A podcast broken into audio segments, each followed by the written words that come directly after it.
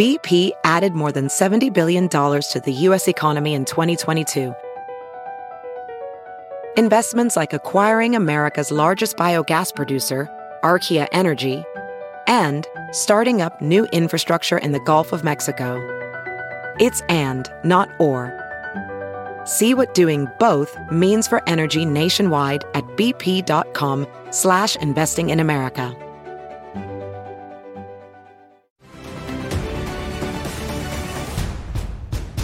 Welcome to Just the Truth podcast. I'm Jenna Ellis, and so much to cover today. I am so excited to get into the topics, primarily because today is April Fool's Day. So, of course, we have to talk about all of the foolish things that Joe Biden and his administration are doing, even though sadly, uh, today is known as the Jokes Day, you know, the free joke you get to post on Twitter, whatever you want, uh, that either you wish were true or that you think would be hilarious if it were true. And sadly, the things in the Biden administration that that are hilarious are also true. So uh, they're foolish, and I think that April Fool's Day is a great day to point out the foolish things of the Biden administration. Uh, but before we get to that discussion today, I want to uh, thank my good friends and colleagues at the Thomas More Society. You can find them at thomasmoresociety.org for uh, being a sponsor of this podcast. Uh, great to collaborate with them.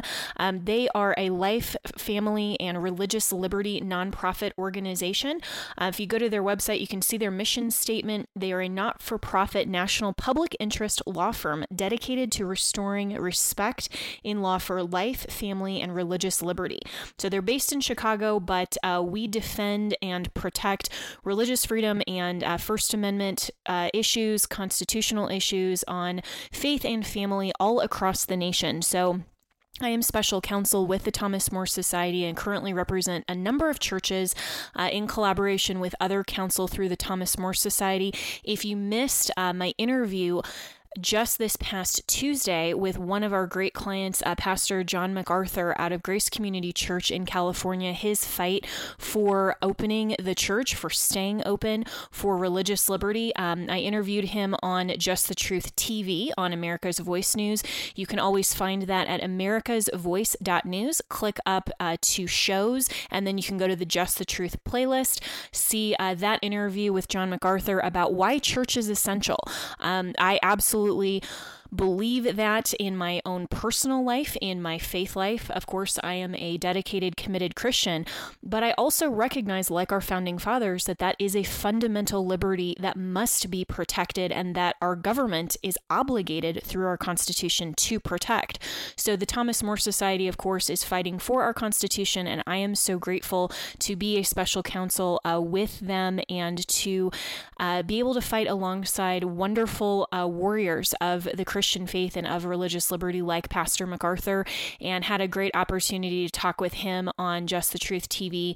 Um, so definitely check out that interview. And then my co counsel through Thomas More Society, Paul Jonna also uh, came on the program uh, that same night on Tuesday night to talk about uh, where we are in the fight for religious freedom and uh, another case that he and uh, his colleague uh, through their California based law firm, that, how they are protecting religious freedom and where they are in that case. So, um, thanks again to my great friends at Thomas More, More Society for being a sponsor now of this podcast. And if you are someone who is listening and you are interested in helping helping this fight. And maybe you're not a lawyer, maybe you don't uh, need legal services. That's actually a good thing if you don't need a lawyer. Uh, but you really want to make sure to continue to help this fight for uh, not just religious freedom, but for family, faith, and freedom issues. Um, you can always help great nonprofits like the Thomas More Society and donate so that we can provide those uh, nonprofit pro bono services uh, to churches, to um, other uh, other clients um, and opportunities opportunities that we have um, at no cost and so uh, to the client. So that's a really wonderful opportunity that you have um, to get involved uh, with your financial donation. And so uh, that's something that we've um, been able to, and I'm so grateful that the, the Thomas More Society has been able to uh, represent wonderful.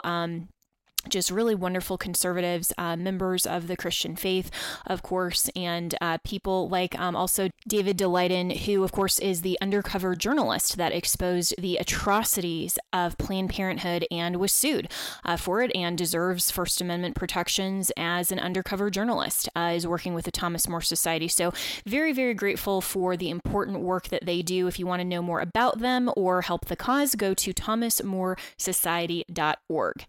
So, April Fools, the fool that Joe Biden is.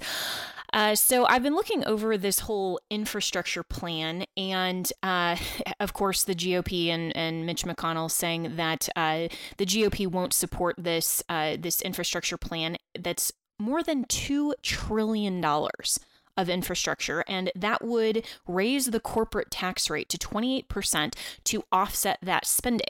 Also, uh, Transportation Secretary Pete Buttigieg uh, also has been in the media this week talking about uh, a mileage tax. And it's very interesting to me. Um, you know, I talked on Tuesday about the vaccine passports and how that is uh, unconstitutional in the different ways that we're talking about it, but as applied to interstate travel within uh, the United States and not just the continental United States, by the way. I know Hawaii is looking at that and some of those restrictions and uh, of course, conservatives need to push back on this, need to make sure that our fundamental right to travel is protected.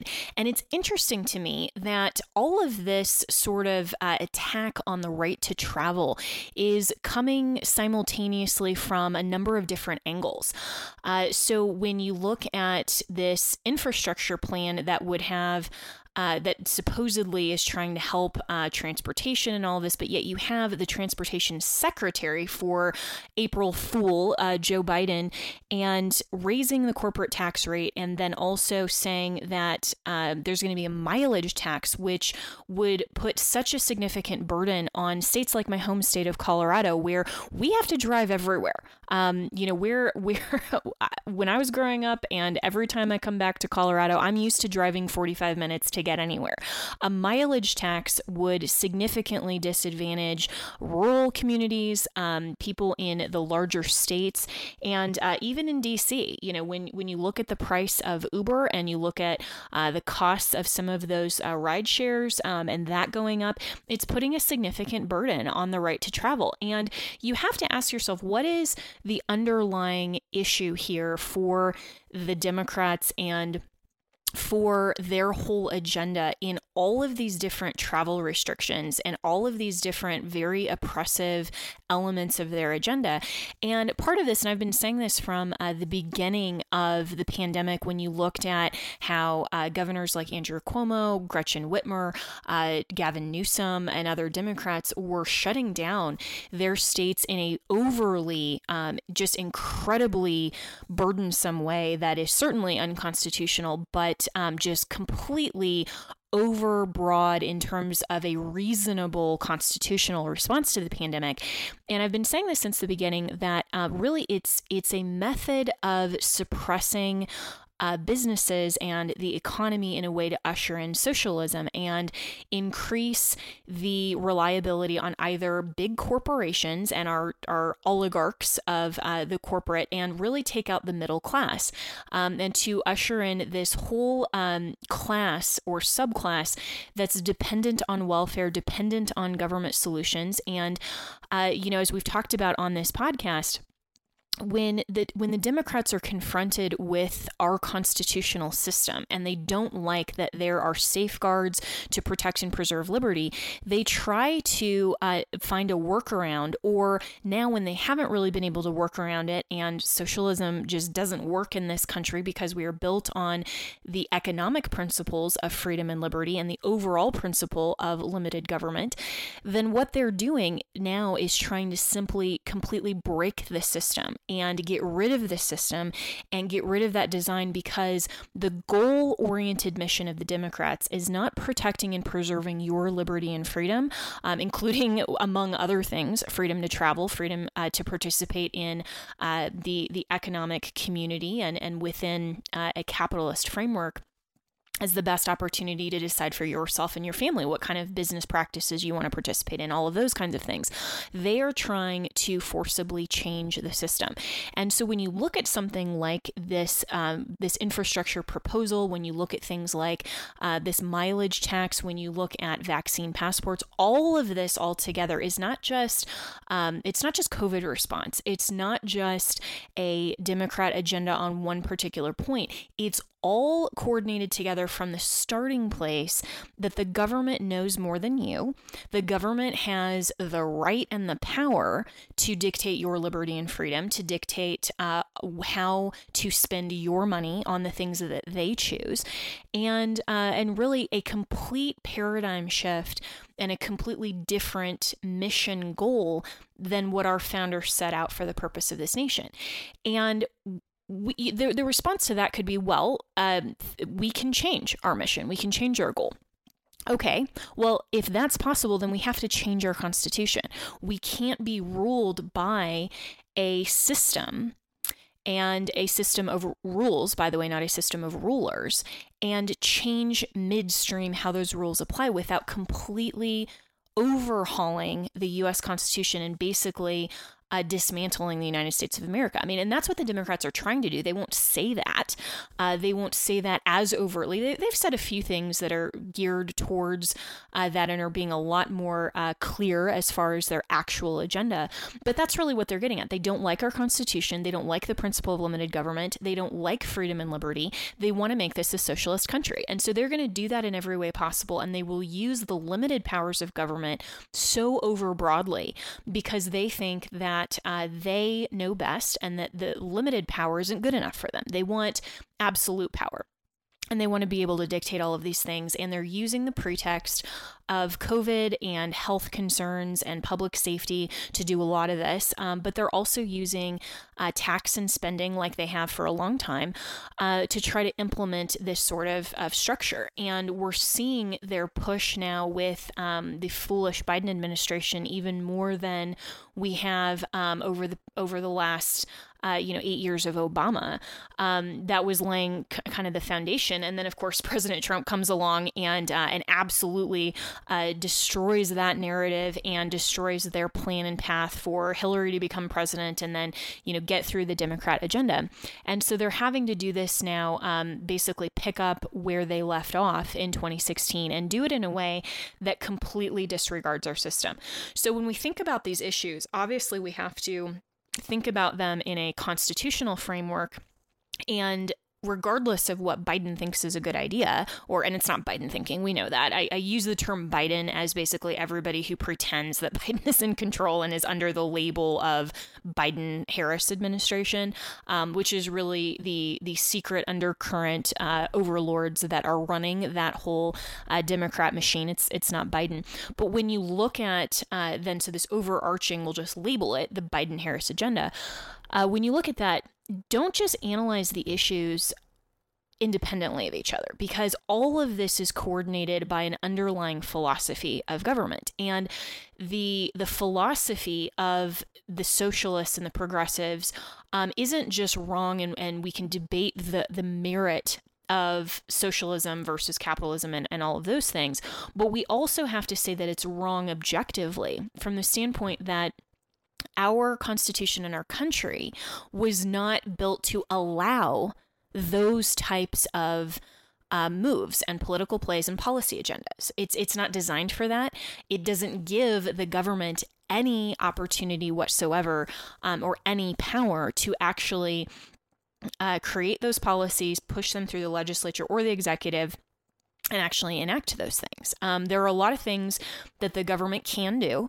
Um, there are a lot of things it shouldn't do, but something that it cannot do is ever, ever, ever violate the US Constitution. And so the Democrats, their coordinated strategy is to attack the system at its core and overhaul America and everything that we stand for in terms of the principle of limited government to usher in an overarching agenda. And I think that it's very interesting right now, and we need to be uh, very aware and watching uh, this that they are using the pretext of the pandemic and also the pretext of infrastructure and transportation and all of this to seriously try to infringe upon and burden significantly our right as Americans uh, to travel, our fundamental right to travel. is deeply rooted in our history and heritage. Um, there are a lot of Supreme Court opinions that. Um, that deal with uh, this type of issue.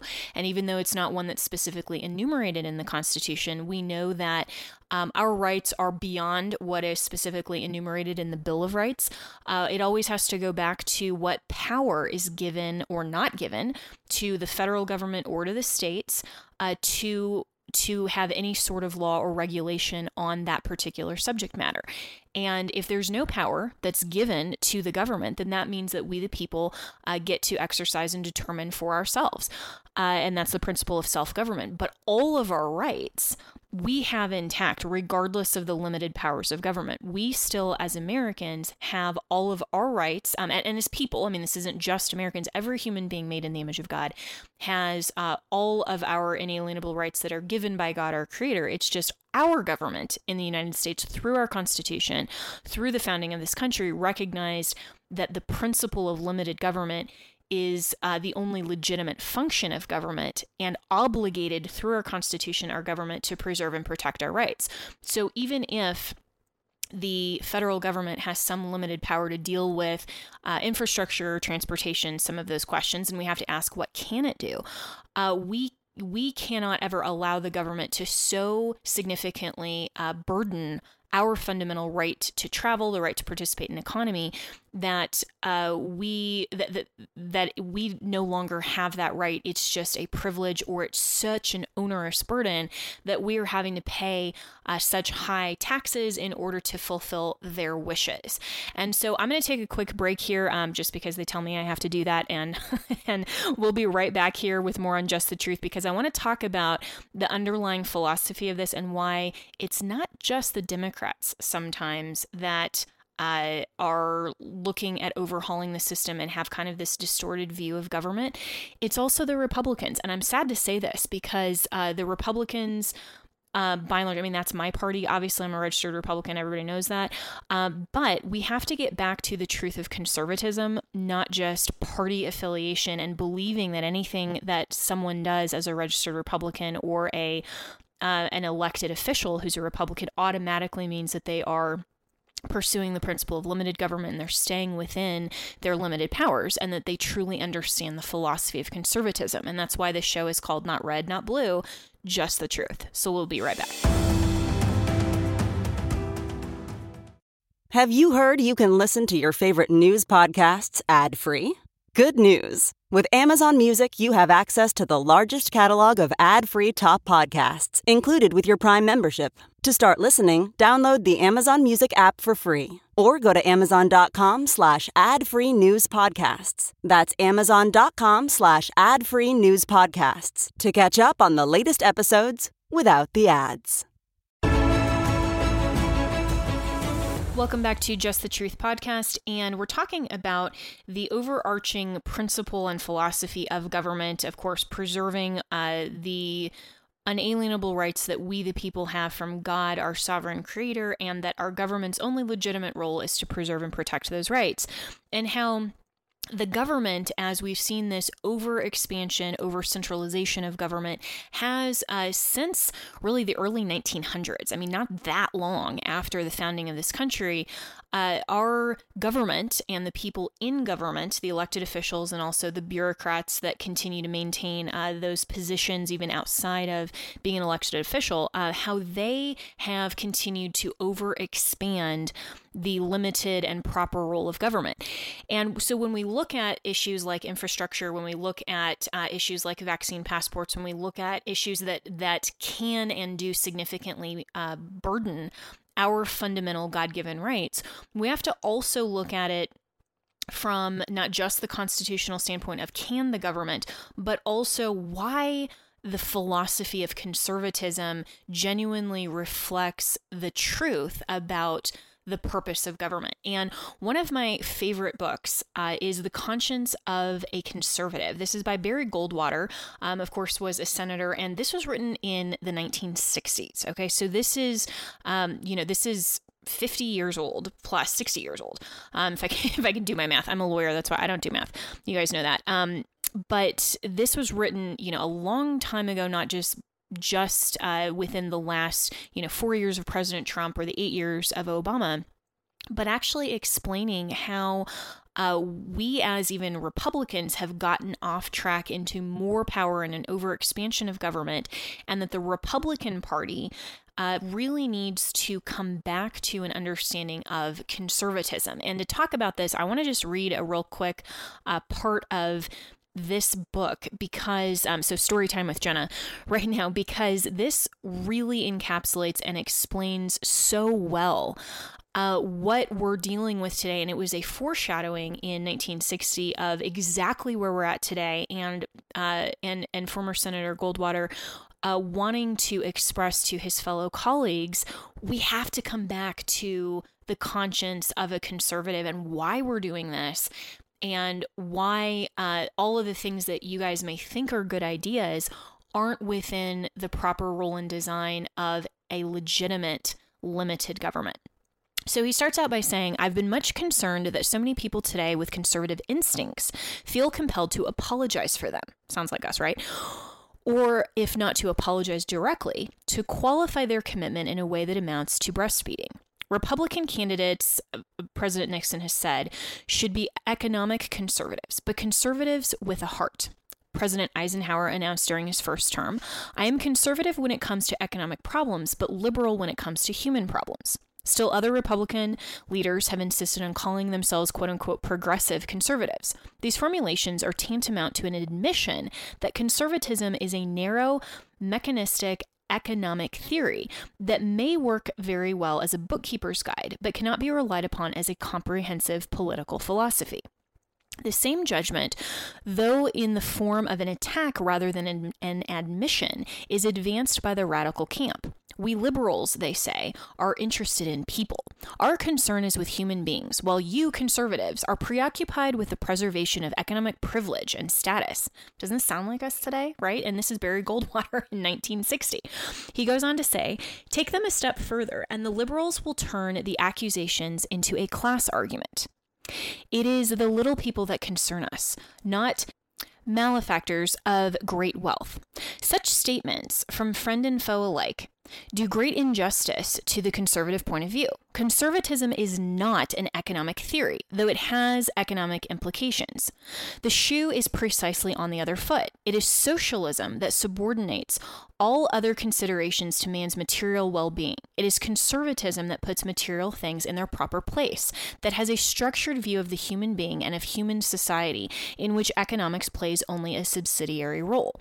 The root difference between conservatives and the liberals of today is that conservatives take account of the whole man, while the liberals tend to look only at the material side of man's nature.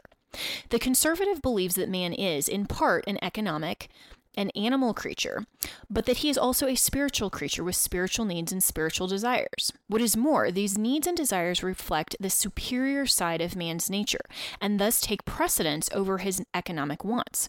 Conservatism, therefore, looks upon the enhancement of man's spiritual nature as the primary concern of political philosophy. Liberals, on the other hand, in the name of concern for human beings, regard the satisfaction of economic wants as the dominant mission of society. They are, moreover, in a hurry. So that their characteristic approach is to harness society's political and economic forces into a collective effort to compel quote unquote progress. In this approach, I believe they fight against nature. Surely the first obligation of a political thinker is to understand the nature of man. The conservative does not claim special powers of perception on this point, but he does claim a familiarity with the accumulated wisdom and experience of history, and he is not too proud to learn from the great minds of the past. The first thing he has learned about man is that each member of the species is a unique creature. And I'm going to pause here, and this is now Jenna's commentary. Um, this is something also that reflects uh, what our founders said as discoverable truth, right? The truth of reality. We can look at human nature, we can discover truth. And this is why also freedom of, of uh, religion is so important because Conservatism as a philosophy, of course, is founded on the view of recognition of truth, but also that we have to recognize that uh, we need to, as individual human beings, discover for ourselves the truth of reality and the truth of understanding of who do we say that Jesus is. And I talk about that on certain podcasts. And so when when uh, Barry Goldwater is talking about man as a, an individual, unique creature of and member of the species. Um, he's talking about discoverable truths, just facts that we can look at in reality. And conservatism is built on recognition of that, not just compelling, however, the liberals decide to interpret um, and compel this quote unquote progress. So, so going back now to to what Barry Goldwater is saying. Man's most sacred possession is his individual soul, which has an immortal side, but also a mortal one. The mortal side establishes his absolute differentness from every other human being. Only a philosophy that takes into account the essential differences between men and women and accordingly makes provision for developing the different potentialities of each man can claim to be in accord with nature. Pause for Jenna's commentary.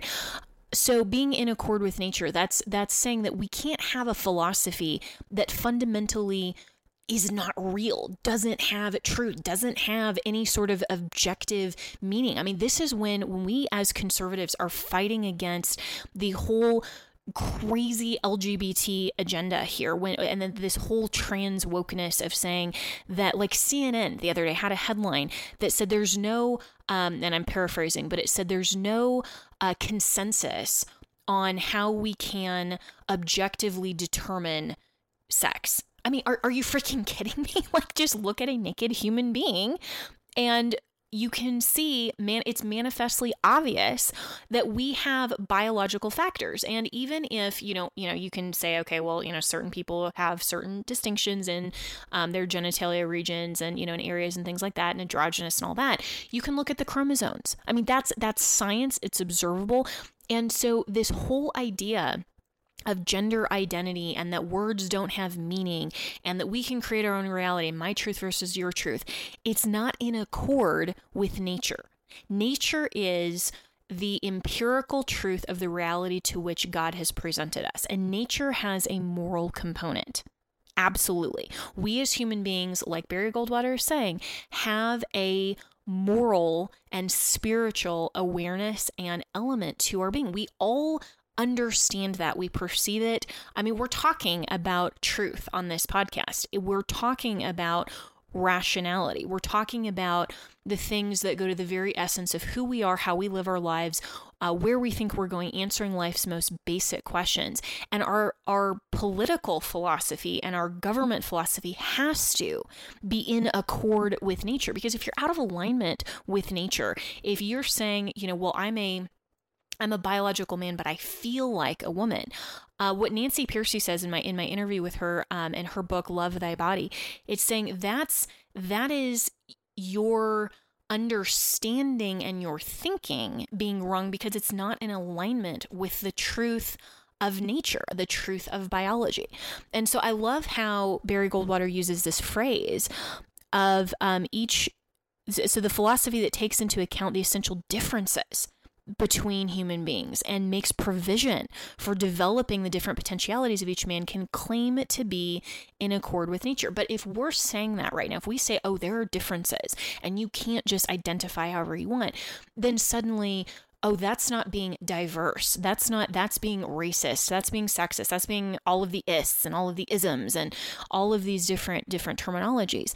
But when the left is claiming that their claims are not in accordance with truth and with the truth of nature. So, this is why understanding the underlying philosophy, not just attacking one specific policy agenda or viewpoint, you have to take into account what's the foundation and this theory and this understanding of truth and of nature and of the empirical universe and who we are that's that's at the foundation of everything and republicans need to figure that out and rediscover that as well because there are so many things and we're going to get into this in just a minute there are so many things that the republicans are doing that are in the name of power that they're not consistent and in accord not only with nature um, if republicans are supporting you know some of this uh, woke agenda but also just in accord with the principle of of limited government with it which is with uh, in accordance with nature and the understanding that man by definition, has intrinsic value, made it in God's image, and has inherent dignity and worth, and also has rights. So Barry Goldwater goes on to then say, We have heard much in the time about the common man.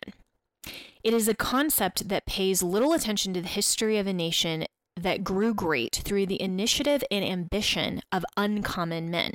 The conservative knows that to regard man as part of an undifferentiated mass is to consign him to ultimate slavery. Oh, hey, key term there, right?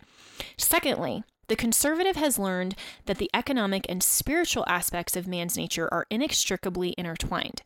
He cannot be economically free or even economically efficient if he is enslaved politically. Conversely, a man's political freedom is illusory if he is dependent for his economic needs on the state.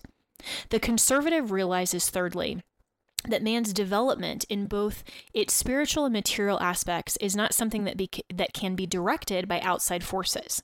Every man, for his individual good and for the good of his society, is responsible for his own development. The choices that govern his life are choices that he must make. They cannot be made by any other human being or by a collect a collectivity of human beings. If the conservative is less anxious than his liberal brethren to increase Social Security quote unquote benefits because he is more anxious than his liberal brethren that people be free throughout their lives to spend their earnings when and as they see fit.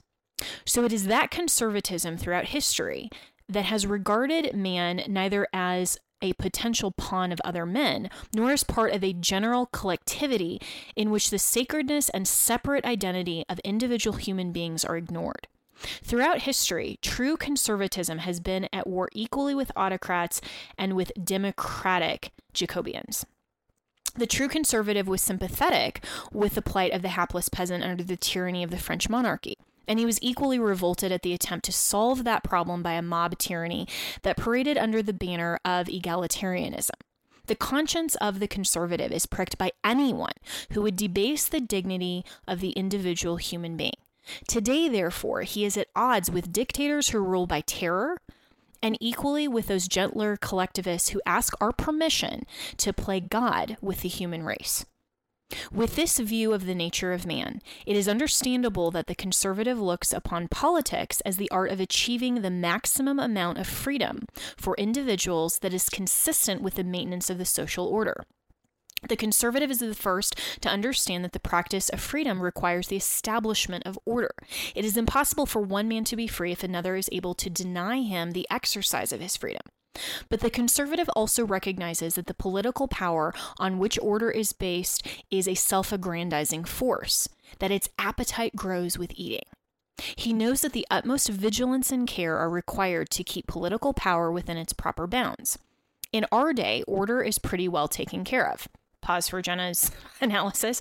Maybe we'll see. I mean, back in 1960, um, some of the infringements were only growing. Right now, we see that reign of terror. We see the overarching. So, um, order you know establishing justice protecting uh, liberty and freedom um, that's that's a tenuous tension right now i mean we look at everything um, with the you know the george soros putting um, just so much money into local da's races to uh, to change the meaning of justice uh, to have political prosecutions um, and political enforcement or non enforcement of justice. I mean, all of these things go into the order and balance of exercising freedom and maintaining that established order. I mean, that's what our Constitution requires both liberty and justice for all and for a more perfect union. We have to have a well ordered society in order for each individual person to be able to exercise their freedom and liberties. It's a it's a well thought out, coherent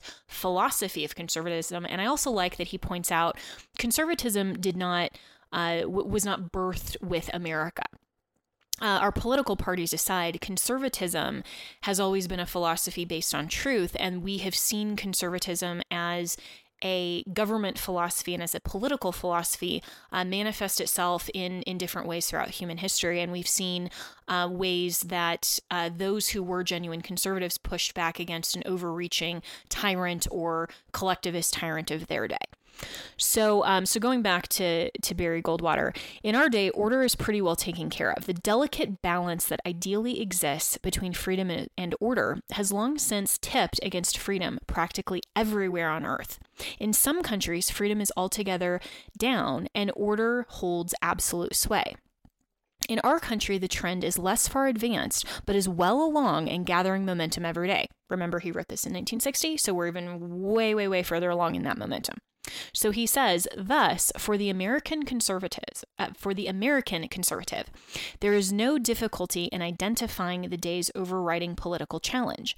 It is to preserve and extend freedom. As he surveys the various attitudes and institutions and laws that currently prevail in America, many questions will occur to him, but the conservative's first concern will always be are we maximizing freedom? I suggest that we examine some of the critical issues facing us today with this question in mind. Are we maximizing freedom? And um, you should definitely read this entire book, um, The Conscience of a Conservative, because it gives, and it's really, really short, by the way. I mean, it's it's obviously dense. Um, you know, we just read that little introduction section, but um, it will provoke you to think more clearly and comprehensively about what conservatism is and how that is different than just um, fealty or allegiance to a political party, and also not looking to government to solve all of our problems. Um, that's really the the key element of a lot of this responsiveness to um, to the pandemic, for example, of saying, well, it's the government that needs to keep me safe. It's the government that needs to solve all of these uh, perceived problems, sometimes manufactured problems, um, sometimes you know now way outside the scope of the pandemic, but uh, all of these things that government thinks are problems and then they provide supposed solutions to, all it is is maximizing the government's power over you. But we as conservatives need to think about are we maximizing freedom? So think about that question. We're going to be right back uh, with the last part of Just the Truth podcast. It's Kaley Cuoco for Priceline. Ready to go to your happy place for a happy price? Well, why didn't you say so? Just download the Priceline app right now and save up to 60% on hotels. So, whether it's Cousin Kevin's Kazoo concert in Kansas City, go Kevin, or Becky's Bachelorette Bash in Bermuda, you never have to miss a trip ever again. So, download the Priceline app today. Your savings are waiting. Go to your happy place for a happy price. Go to your happy price, Priceline. Welding instructor Alex DeClaire knows firsthand how VR training platforms like ForgeFX can help meet the demand for skilled workers. Anywhere you go look, there's going to be a shortage of welders. VR training can help welding students learn the skills they need to begin and advance in their career. The beauty of virtual reality is it simulates that exact muscle memory that they need. Explore more stories like Alex's at meta.com slash metaverse impact.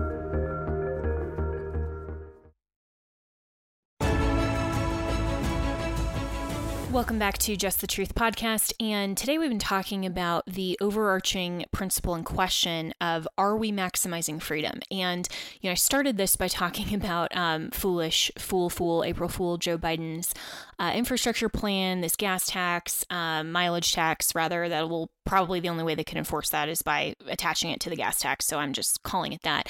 Um, but you know, talking about these different um, areas and and vaccine passports and these restrictions on the right to travel and this whole philosophy of collectivism and all of this control. But um, rather than just talking about you know what's good or bad about that specific policy, um, it's important to come down to this ultimate question that Barry Goldwater poses to us Are we maximizing freedom?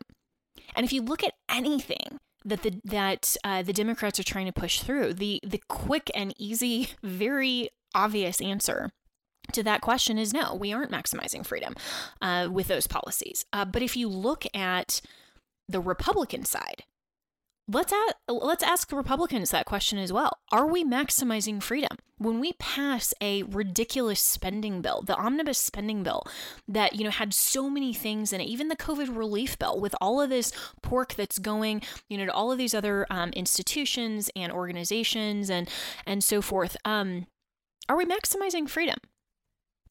And there are a few people uh, who are conservatives in Washington that I, I believe are sincerely trying to do that. Um, some of them, you know, who I've had the privilege of knowing personally and, and talking offline about some of these things and their their root philosophy. I think that there are some very uh, true, genuine conservatives in Washington. Uh, definitely more on the state level, uh, I have to say, which is how it should be in terms of our structure of federalism. Um, but but it's a really sad response to this question that even Republicans, when you look at the majority of proposals and the way that we're engaging our political government, we're not actually maximizing freedom. Uh, we are looking at a collectivist mentality and we are talking about an unqualified repudiation by both political parties of the principle of limited government. That's really what's going on today. And even though I'm, yeah, I'm super grateful that Mitch McConnell is standing up and saying, uh, you know, earlier today, uh, he's not in support of this this what two trillion dollar uh, infrastructure plan, but it has to go beyond that because what what are Republicans supporting and engaging in that's outside the bounds of our principle of limited government.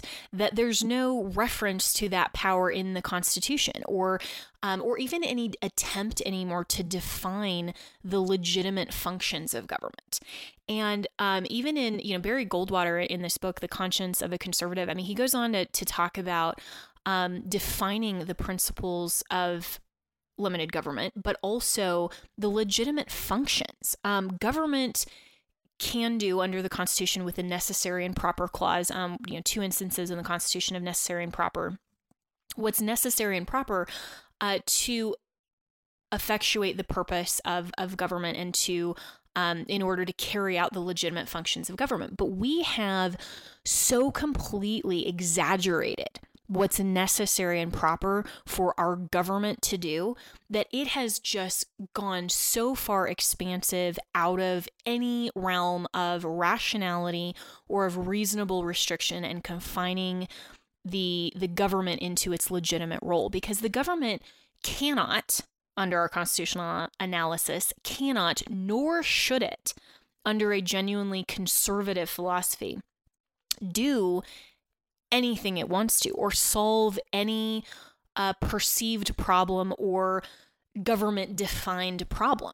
And so even if there's a majority of of Congress or even on the state level of your state legislature that agrees, yeah, X thing is a problem.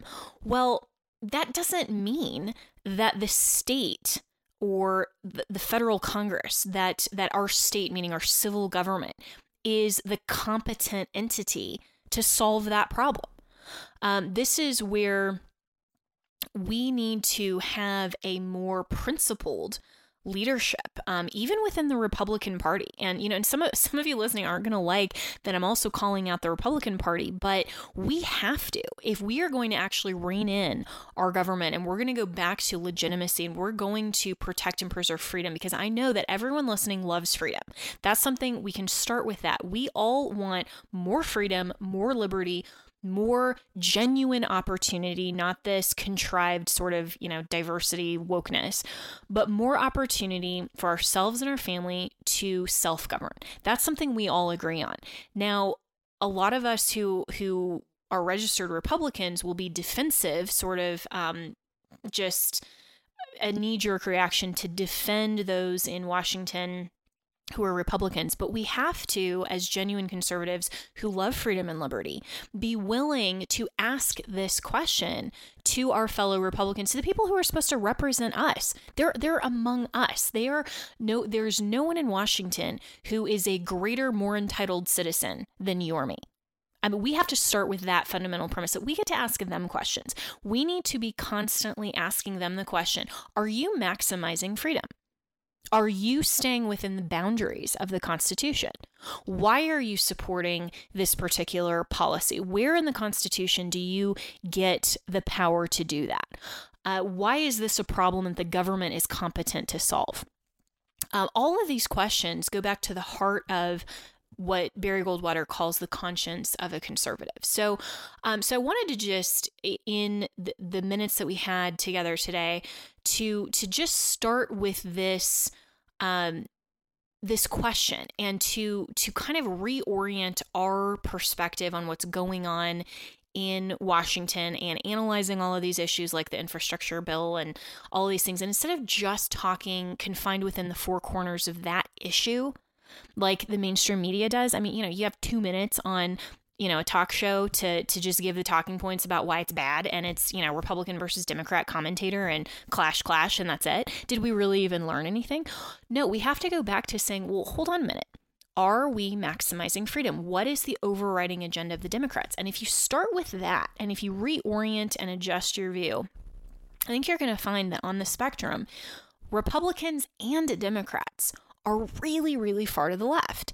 And of course Democrats are way further. I mean there's there's a difference between good faith uh, Republicans who genuinely believe that they're acting in the best interests of um, of Americans, and I think there's a lot of even um, over infringing Republicans, um, over power hungry Republicans that are doing it out of a, a good faith worldview of saying, well, I need to do this. It's necessary and proper to help America.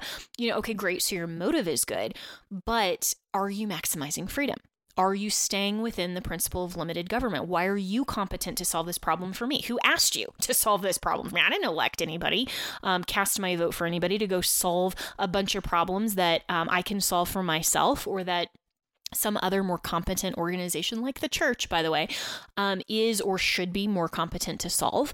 Um, I'm not asking the government to um, to tell my family what to do or raise my kids or uh, or comment on the you know the the adequacy of uh, faith uh, faith based issues. I mean that's not the government's competency. The government is supposed to preserve the free exercise of religion, not comment on the truth of uh, what any particular preacher preaches on Sunday. That's the province of the church. And of course, the government has to recognize the truth of the reality to which God's presented us, but with that recognizes that there are opposing viewpoints and and then and that that's okay. That's the free marketplace of ideas, which is why all of our collective first freedoms allow us to engage and speak freely about truth and to discover more truth and that good ideas will prevail in the marketplace. Um, this is this is the understanding that um, we as self-governed individuals have the ability to choose stuff that's maybe objectively not not the best for us, right?